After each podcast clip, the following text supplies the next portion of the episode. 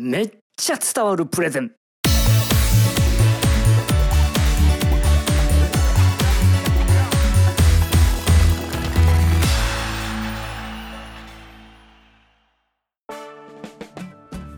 皆さんこんにちは。一般社団法人日本プレゼンテーション教育協会代表の西原です。日曜日にとある家電量販店に家族でホームベーカリーを見に行った時の出来事です。A 社の1万円台の商品を見ていましたら B 社のロゴがドーンと入った名札ストラップをつけたいわゆるメーカー説明員という方がじわじわ近づいてきて説明を始めました A 社は安いんですけど、その分作れるメニューも限られてますし、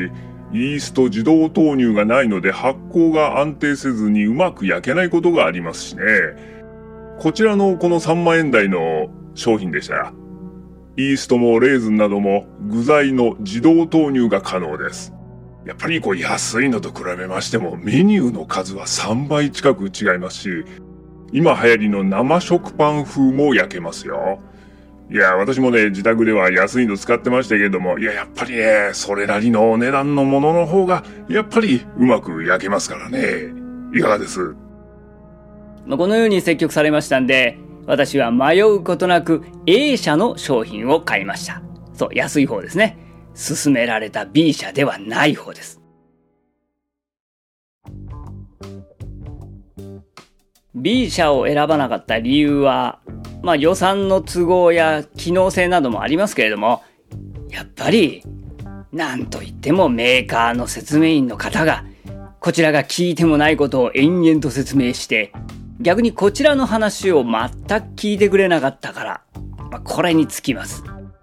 メーカー説明員というのはまあ当然のことながら自分ところの商品を売るために来ているわけなんで、自分ところの商品を売りたい気持ちもわかるんですけれども、そんな客としては知ったこっちゃないですね。こちらの希望とか予算とか、いわゆる要望を全く聞こうともしませんでしたし、さらにはこう感情的にね、こちらから1週間以上かけて、あれがいいかな、これがいいかなとか、口コミとかでいっぱいネットで調べて、ようやく、あこれならいいかなと思って目星をつけていた商品についてですよ。やっぱり安いのはちょっとね、とか、いや、この機能がないんでね、とか、まあ、軽くディスりつつですよ。最終的には自分ところの一番高い商品を売りつけてくるという始末です。プレゼンという視点で考えると、相手の情報が何にもないまま説明をしたところで、これは的外れになる可能性があります。お客さんの立場としてはせめて最初に、どんなのお探しですか？と尋ねてほしいところです。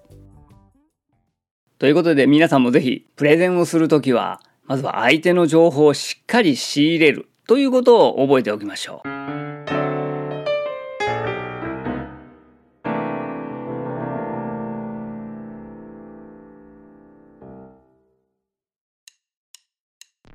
そうそう、プレゼンする機会は急にやってきます。そんな時は、基礎から学べる、毎月開催している、